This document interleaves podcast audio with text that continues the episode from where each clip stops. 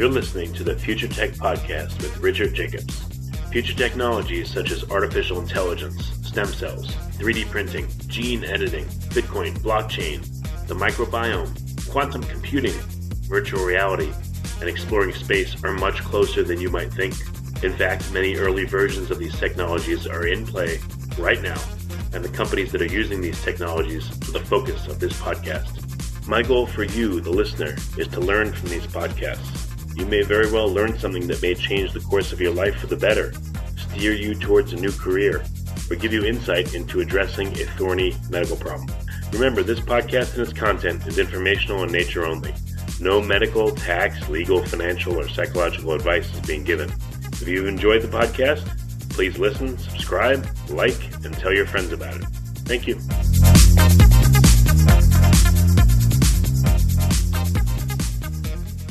Hello, this is Richard Jacobs with the Future Tech and Future Tech Health podcast. I have Dr. Mark Burhenne. Uh, we'll be talking about uh, his book, The Eight Hour Sleep Paradox, How We're Sleeping Our Way to Fatigue. Um, Dr. Mark is a best-selling author and a family and sleep medicine dentist He's been in private practice for about 30 years, focusing on uh, patient-centered and preventative dental health care. Uh, he sees people from all over the world. Uh, he's got many accolades and uh, has been around the block many times, I'm sure. So Dr. Mark, thanks for coming. Oh, Richard, thanks for having me on the show. Yeah. So, what, uh, where did your book come from? You know, what was the inspiration for writing it, and why is it called the Eight yeah, Hour Sleep Paradox? As usual, it's a personal experience. Uh, how often do you hear that about authors, right? Uh, I discovered yeah. I had sleep apnea, and uh, my wife as well. And you know, we were healthy, doing well, exercising, you know we were we weren't too overweight uh, we were functioning in a very stressful environment in silicon valley both working raising three kids and then in our let's say mid 40s um, we dropped off our first daughter um, to college and of course that put us all in the same hotel room and i woke up with my three daughters throwing pillows at me going dad you were you know you sounded like a freight train um, right. last night and i was like oh okay well that's interesting i remember my parents snoring and my mom a little bit, you know, but my dad a lot. And I thought, well, that's interesting. And, you know, back then snoring to me was just, it was almost funny. It was like, you know, seeing Bambi snore in, in the Disney cartoon, right? Or Popeye or all those kind of things. Um, I'm dating myself, of course. But um, anyway, so uh, to make a very long story shorter, um, we had to navigate that that whole process of fixing our sleep and and we're both healthcare professionals, and we just found it to be very frustrating, difficult to navigate, confusing for the layperson, even for us. Um, and so uh, that uh, originally what prompted, uh, you know, I told my daughter, uh, who helps me with our website, I said, God, this is a frustrating process. There's so much I've learned. I would, you know, how do I get that out to other people? And she said, well, write a book. And that's how we wrote the book together. And it was a one year process, a lot of research and study and personal experiences, and and uh, and then trying to make that more universal for other people in other countries. And so it it really was treating my sleep apnea, my wife's sleep apnea. And I, I have to say, I, I wouldn't have been able to write the book if I hadn't been able to treat my sleep apnea because I started feeling much better. I only had mild sleep apnea, 12 interruptions per hour at night while sleeping. And, um, you know, I quickly, you know, through my treatment went quicker than my wife's. Uh, I was able to, you know, become more alert, you know, wake up earlier, feel better, focus longer. You know, I was doing a lot of research and reading. Uh, what I hadn't noticed over the years is that uh, I love reading, uh, mostly nonfiction and research, of course. Yeah. But I, what I had noticed is that I couldn't focus as much as long. You know, I remember, you know, after I started sleeping better, and, and, and then next morning being able to sit down and reading for an hour straight with no interruption, no thought of, you know, standing up or going to the refrigerator or, you know, that kind of thing. I realized that's the way it was when I was younger. So, so it was great on all fronts, but I did want to share that with as many people as possible and well beyond, uh, you know, my patients and my practice, my private practice. Yeah, no, I, my family's had experience with it too. My dad had and probably still has it. Just, you know, I don't know, doesn't want to do anything about it. Um, I'm sure I had it on my back and, you know, doesn't seem like it on my sides, but you know, once I lost some weight, then uh, it seemed to get better. But yeah, I would read and fall asleep. You know, I couldn't read more than like a, a page, and I would you know, just constantly fall asleep doing that. So it's a And I'm sure people have, uh, you know, suffered many more things from sleep apnea. It's uh, it's pretty pervasive. Oh, yeah. It seems. Do you any any stats Oh, on yeah. the um, Oh, yeah. percentage of people well that have it at certain ages?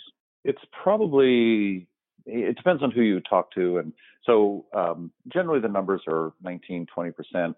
In my practice, it's 30 percent. I mean, and and I've literally, you know, out of 5,000 patients, I've looked at that number and studied it, and and I'm not sure why it's a little bit higher there. I think it's just because I'm better at diagnosing it. I see it earlier, perhaps. Uh, dentists can see sleep apnea decades before a physician can, because we look at different things. Um, we've been trained, and well, it's the oral oral signs and symptoms that alert us to that, and um, so it, it's it's So, like- very like what? prevalent. Yeah. What do you Um, see that the a physician wouldn't yeah. see? What happens in the mouth? Does it Yeah, it's good. It's is it good that you're a mouth Um, breather and what ha- what happens? it's it's oh it's a it's a I have a list um, that is in the book. Uh, actually, the list has gotten longer. That a checklist that I go through, and it's it's got at least 50, 60 items on it. Scalloped tongue. Um, the tongue sits high in in the floor of the mouth. A narrow arch. In other words, the the roundness of your lower arch, upper arch of teeth is narrow or V-shaped. Um, the height of the palate, the narrowness of the palate, position of the tongue, tongue tie, um, you know, tonsils swollen, but mostly in kids. We see a lot of kids not breathing well and suffering, and and you know their tonsils and adenoids are very large, enlarged. Um, uh, facial structure, uh, that's a big one. When I when I go to a a cocktail party, um, again I'm dating myself. Uh, when I go when I see people out in the open, it's so evident to me who is suffering, uh, just based on the facial type, uh, profile, uh, frontal view, side view, development of the lower jaw. I mean, you know, and there there are other factors. And of course, I throw in all the medical, what the medical doctors look for, all the comorbidities of sleep apnea, and that's my second list. I've separated it into two. And then, you know, if I start seeing all those dental um, warnings of sleep apnea, and then I see, oh my God, you know, this patient's going to the bathroom a lot in the middle of the night. That's nocturia. He's got high blood pressure. He has AFib. Um, he complains of daytime sleepiness, and you know, he's depressed. I mean, th- then I throw in all the other medical stuff, and, and within 15, 20 minutes of conversing with a new patient, it's pretty clear, even to what degree the sleep apnea is, and that's when um, I don't diagnose sleep apnea. Dentists aren't allowed to do that, but I screen for it. That's when I make the referral. And I make the referral to a sleep specialist, an MD. I work across the street from one. If they're not part of that uh, medical system, then I make sure that they're on their way. And and uh, usually they've read the book and they understand the process. And and that's where it gets complicated. Um, that's where you start getting pushback.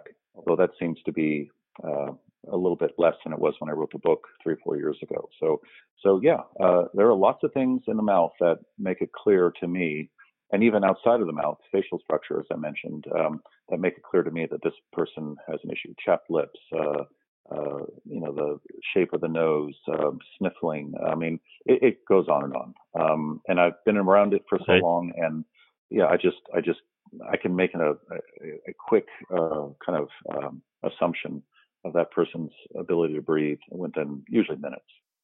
What about the world of remedies?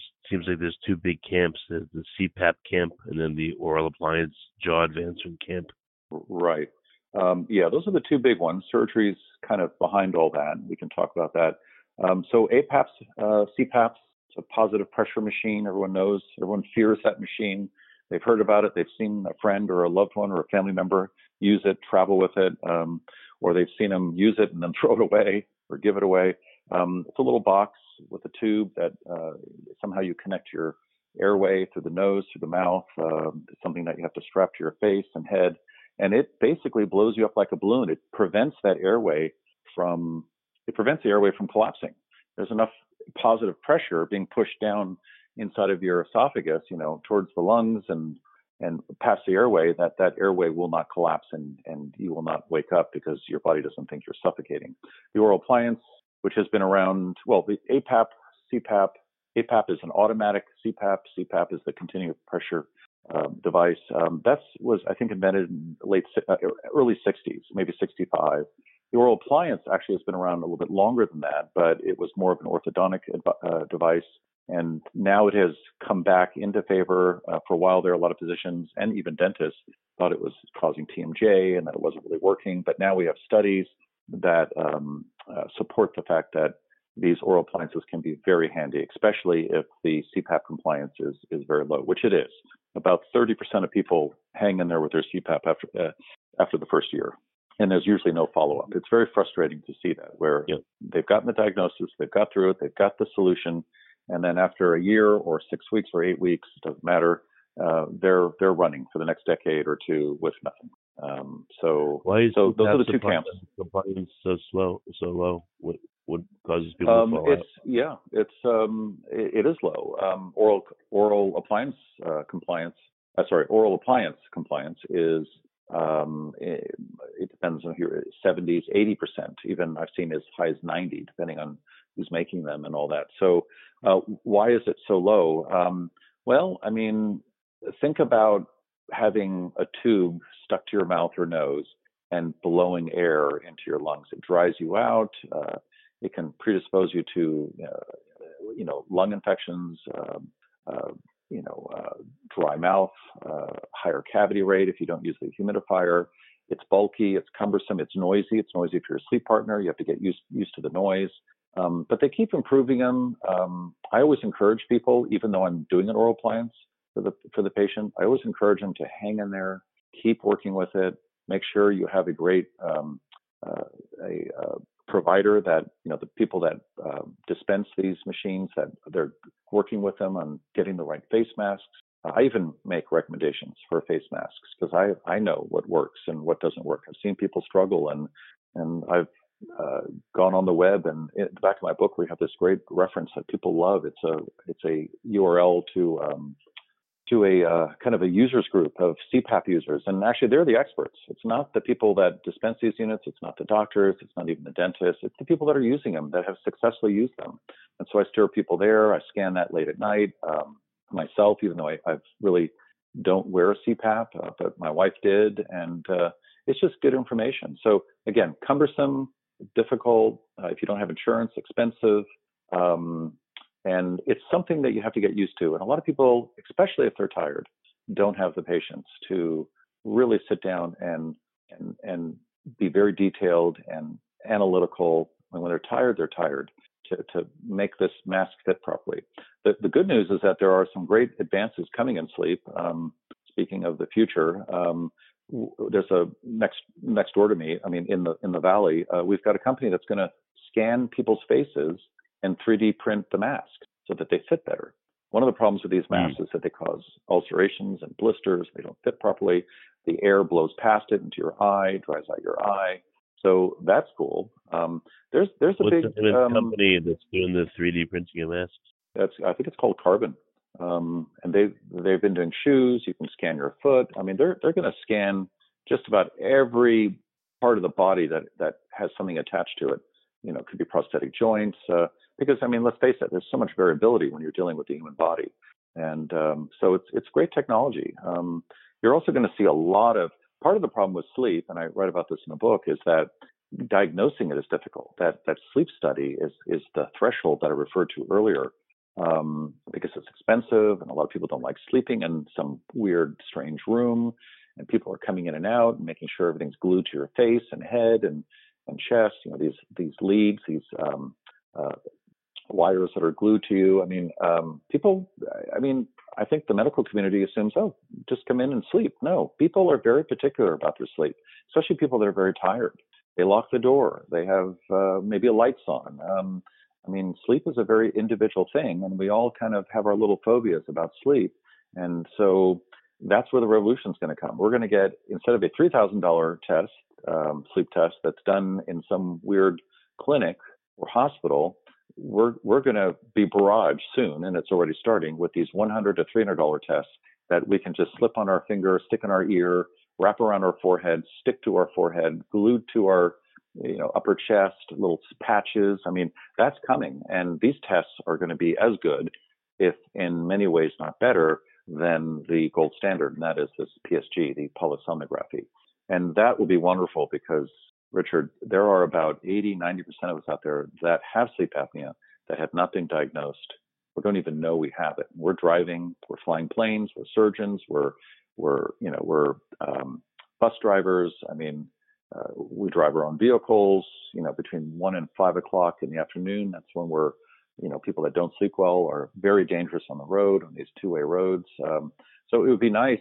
I can't wait till that that that wave of diagnostics um, come, and, and then everyone will be able to sleep study. So uh, everyone will be able to get a sleep study, and everyone will be able to not only uh, diagnose what their situation is at any age, but we'll be able to continually verify our sleep uh, based on you know if we gain weight as we get older, sleep gets worse. Since your bailiwick seems to be the uh, oral appliance, let's let's talk about that more. So, uh, what is it doing? It's a like a mouth guard. You're biting, and that advances your lower jaw. It pulls it forward. Is that how it works? Yeah. Well, I look at it as kind of a two-stage process. Uh, when we sleep, especially on our back, but even on our slide side, um, uh, our jaw falls backwards, and that's for a variety of reasons. Gravity. The, the, lower jaw is very dense. The mandible is like a piece of granite. It's got the tongue attached to it. So when the muscles relax as you approach deep sleep, which they all do, except for the diaphragm and the heart, of course, um, the jaw falls downwards into the pillow, and with it goes the tongue, and as do the muscles of the airway. They become very flaccid and they lose their tone, and all of that contributes to an airway that, when you breathe in, will collapse. It will like a balloon. When you draw air through a collapsible airway, the Bernoulli effect, it will suck itself closed.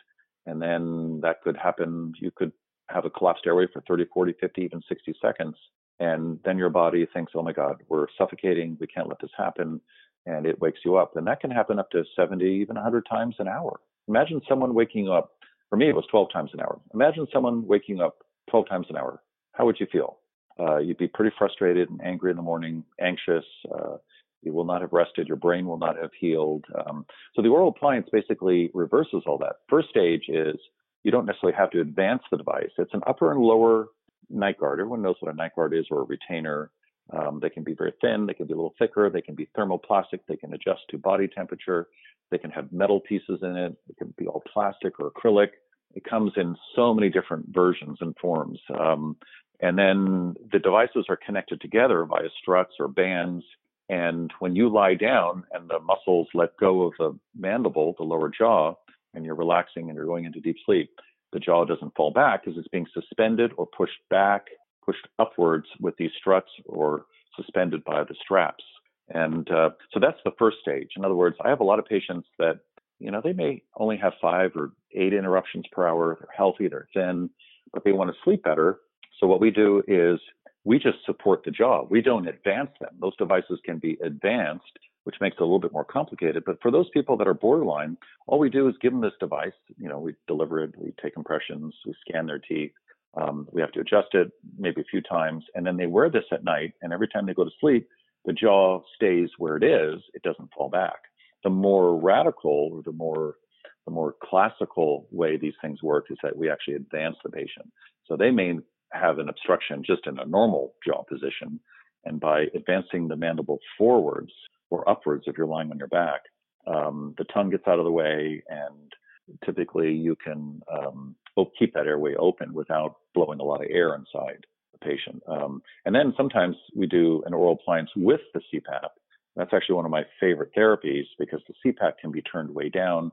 The oral appliance doesn't need to be advanced that great. So you're taking advantage of both technologies, but you're not pushing the limits on each of those devices uh, or technologies. And that sometimes works very well for people. So oral appliance basically is a it's like a it's like a stent or it's uh it, it basically keeps your arteries from collapsing in your heart, you know, your coronary arteries. It's it's that kind of concept. Pretty cool. So is it the uh, is, is it because it's a, are you biting it or it just sits in your mouth like yeah, you have to exert in your mouth. energy to bite it, yeah. or how does it work? No, no, we would definitely don't want to do that because if we if, if that was the case, then when you went to sleep, you know, you would become paralyzed and, you know, you, you would, your muscles stop working and, and so it wouldn't work. Uh, no, you can, you snap it into place. I mean, I put mine in in the dark. I, I think nothing of it. It's, it's like putting on a pair of sandals, you know, flip flops. Uh, it's just an automatic thing. It takes a second to do and maybe two seconds to remove. And, um, and it's very comfortable once you get used to it. I mean, most people if they've worn a retainer or night guard, which a lot of people have, then this is very second nature. It's not a problem. For people that haven't worn anything in their mouth and they're breathing through their mouth, they can't breathe through their nose, they have a gag reflex, it can be difficult at first because of the bulk and the, the, the material that's in there. And but it's a very relaxed, passive thing. Once you snap it in, your upper and lower arches have snapped into these little night guards, uh, these yeah these little U-shaped devices, and you've got the strut there, and you just basically let go of your face. You just kind of relax, and the jaw does not fall back. Um, so it's a very passive state. Well, can you breathe through your mouth with these uh, mouth guard pieces, or do you have to breathe through your nose? Well, that's a really good question. Actually, very few people ask that. Um, so, to, I mean, the short answer is we want people to breathe through the nose, but let me explain. So, you can make a device that is open in front, that has a little cannula or an airway or a tube, or the patient's mouth will fall open and they can breathe through their mouth. Yes, um, and that and that is a necessity because I have a lot of patients that can't breathe through their nose. However, for the patients that can't breathe through their nose, I'm actively getting them to fix that because a CPAP or an oral appliance or both, the efficacy of those uh, therapies, those modalities are much higher uh, if the patient can breathe through their nose. So we do, I mean, I ask patients if they can breathe through the nose to tape their lips shut. First, they put their oral appliance in, their jaw slightly forward or it's being supported. Then, and this is what I do, then I tape my mouth, uh, sorry, I tape my lips closed. Again, very passively. If I were to open, the tape would, would peel off. And that forces me to breathe through my nose, which actually, and I can measure this using wearables. I mean, some, I have a Oura ring, but I can, other devices pick up on this too, especially the pulse oxes, um, the ones that measure oxygen in your blood. I can literally see the difference between my mouth being taped all night long and not being taped. Even though I'm a good nose breather, my mouth will inevitably fall open at night. I have my device in there, and my breathing rate and my respiratory rate and my resting heart rate will slightly go up. And that's not what you want when you're, you know, sleeping. You want everything to all those stats to drop. You want your heart rate variability to go up. You want your body temperature to drop. Um, so it's breathing through your nose is crucial. Whether or not you wear a device, whether or not you have an oral appliance or a CPAP. But your question is interesting because a lot of people they need the device. It will help them, um, the oral appliance, but their nose is blocked. Well, temporarily, I would say that's okay. Let's get you the device. Let's get you breathing with your mouth open. But to really optimize things, you have to refer that patient to an ear, nose, and throat and get them able to breathe through the nose. It may just be myofunctional therapy. It could be many things, but typically it's a surgery surgery that has to be done. So so um, yeah, you can you can you can talk with these things in place. It's kind of like the British bulldog kind of talk, and um, you can take medication. You can drink water, eh, depending on the device. Some are kind of locked in front. I don't like those devices where you can't move your mandible. You're kind of locked into position. You can yawn. You can yell out. You can talk in your sleep with these devices, and you can breathe through your mouth if you want. Over time, um, you know, if they're advancing your jaw or even holding it in place, wouldn't that change the structure of your face as your muscles are put in a different position for you know eight hours a day or a night? Yeah, so that is uh, both the CPAP and the oral appliance uh, have side effects. Um, it wouldn't necessarily change the shape of your face uh, unless you had like a very retrognathic face. Um, again, remember I think I told you earlier um, that this device was around much earlier than the CPAP, but it was around as a orthodontic device. It was designed to pull the jaw forward and downwards to help the development, facial development of a child. So again, an orthodontic uh, device. It was called the Herbst appliance. Um, what it does is it could change your bite. Um, and sometimes it can improve it. I mean, I had a class two bite, which is slightly retrognathic, receded, you know, chin, and it actually improved my profile. Um, and um, you know, sometimes patients will wake up with their bite their bite will be off in the morning. What we're essentially doing is, and one thing I didn't mention earlier is that most people, one of the early signs, dental signs of sleep apnea is grinding or bruxism. It's not clearly understood, and and at least in 50, 60% of the cases, um, patients, I think it's greater than that, but um, patients that grind their teeth, brux their teeth, sleep bruxism, it's called now, grinding at night, those that's a sign that they're struggling for air at night and their airway is collapsing. Those people have also myofascial issues, morning headaches, their muscles of mastication are worn out, they can't keep their mouth open for a long period of time. uh, at the dentist because they're cramping, the tires are so, the muscles are so tired, grinding all night. These are all signs that we look for. Um, those people, um, you know, they they can't. Uh, the device is is undoing decades of grinding. So you know you can't get into that tight position where the muscle, the masseter muscle, closes tightly because the device has you more forward.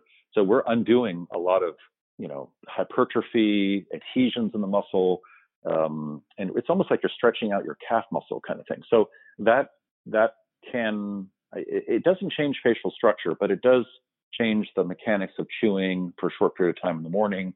But if you wear this thing long enough, and the majority of us that do wear these devices, once we're used to it, we basically have two positions. We go back and forth between the two positions. Um, that forward position at night, in the morning, within minutes, we're back to our centric or seated position where our teeth meet properly and we can chew. So, but some people don't. Some people stay in that in that zone where you know they love their device, they're addicted to it, they can't sleep without it, they won't wear an APAP or CPAP, and then their bite is kind of off until until noon or one or even two o'clock. And and I went through that in the early phases of wearing my device, and it doesn't happen to me anymore. Occasionally it will. If I sleep in, if I sleep more than seven or eight hours, I don't normally sleep. I usually sleep under seven hours.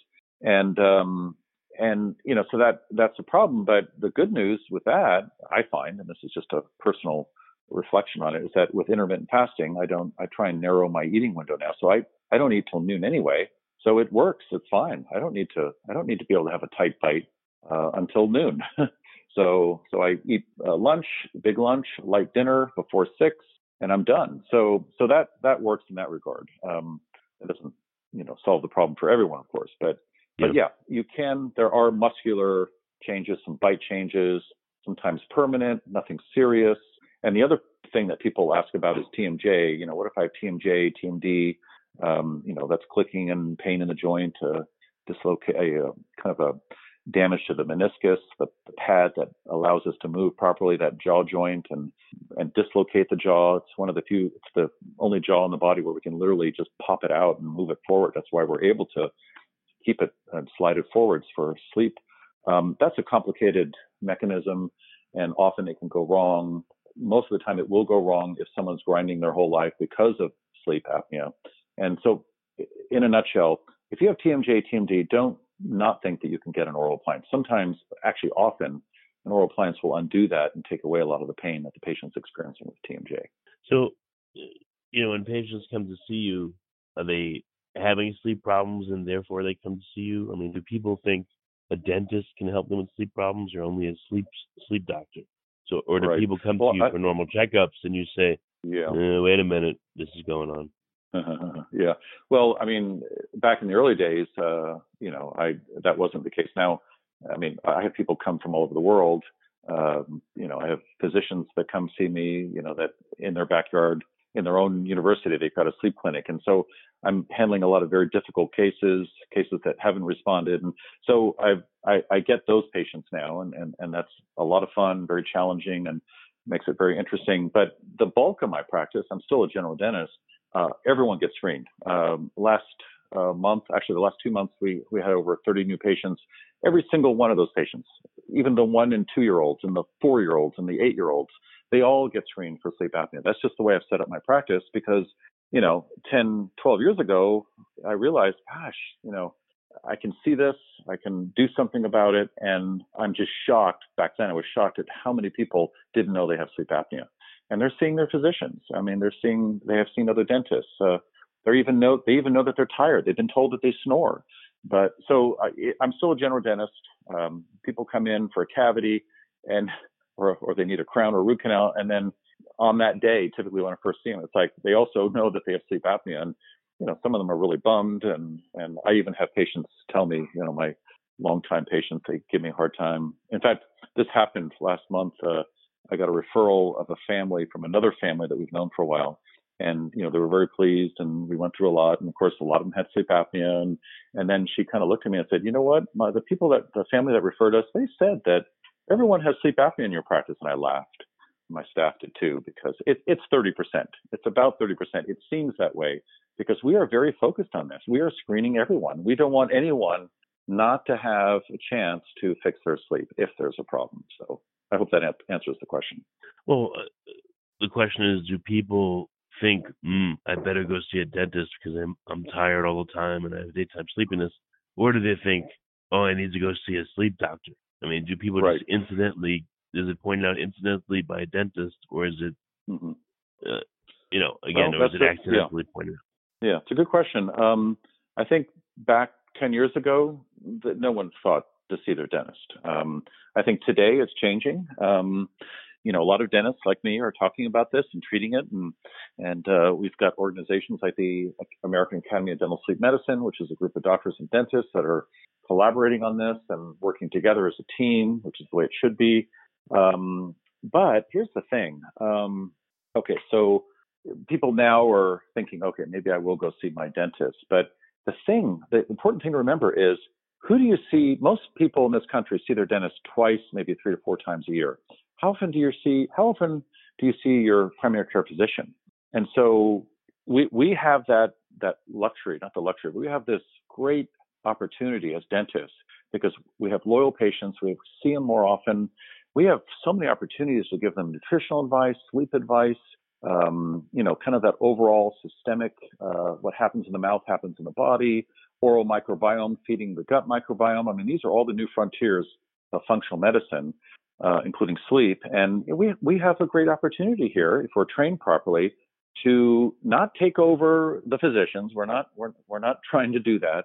But people use their dental insurance more often than they do their medical insurance. The deductibles are way lower people wait till it's too late to see their physician sometimes, where they've been seeing their dentist on a regular basis. So instead of just drilling and filling and doing those kind of things, we really, as a profession, dentistry, we really have this great opportunity now and in the future to be so much more than just a drill and fill, you know, kind of tooth carpenter. You've heard all those terms, right?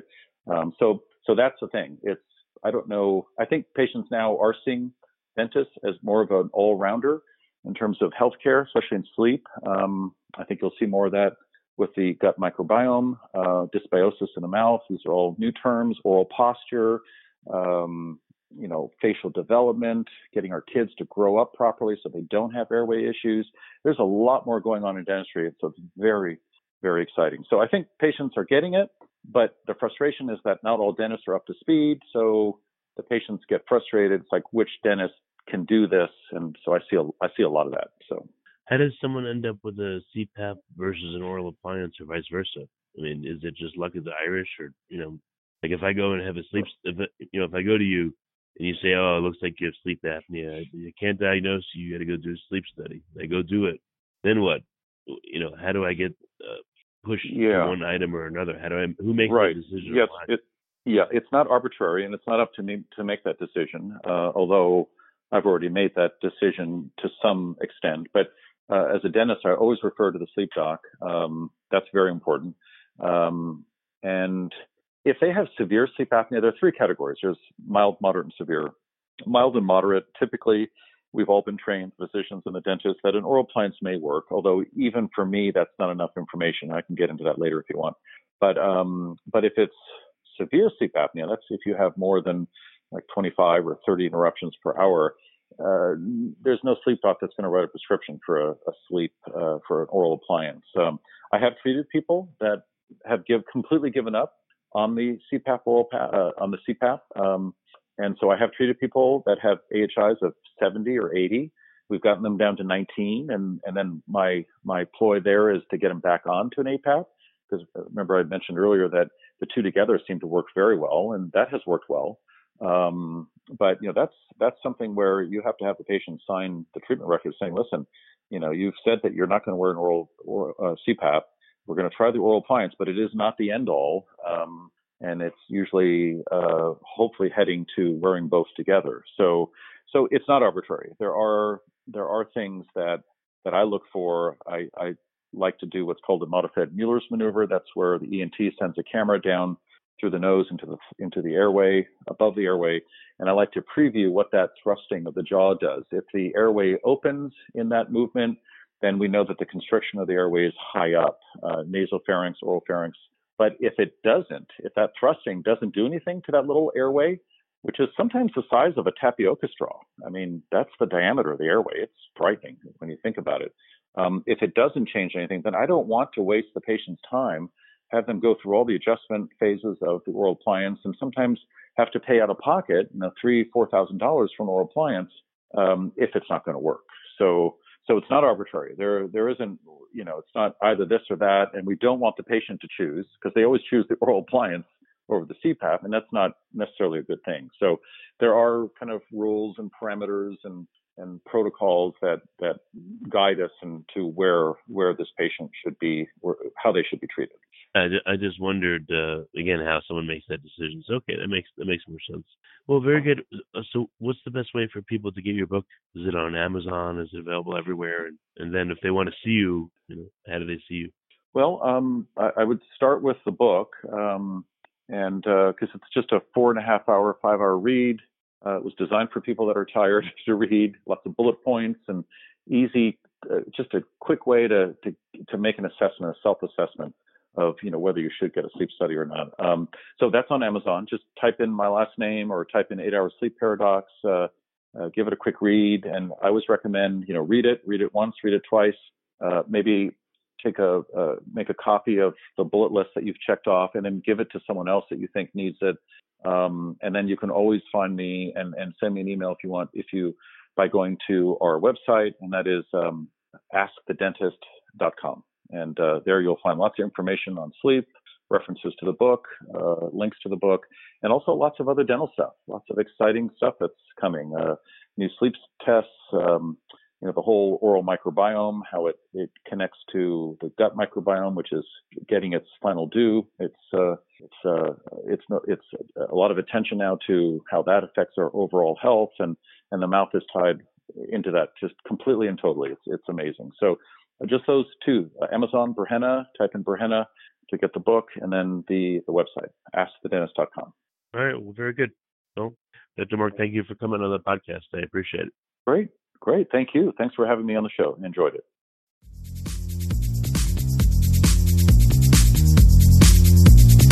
You're listening to the Future Tech Podcast with Richard Jacobs.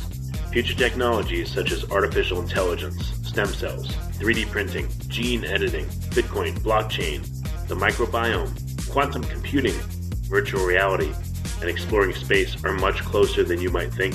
In fact, many early versions of these technologies are in play right now, and the companies that are using these technologies are the focus of this podcast.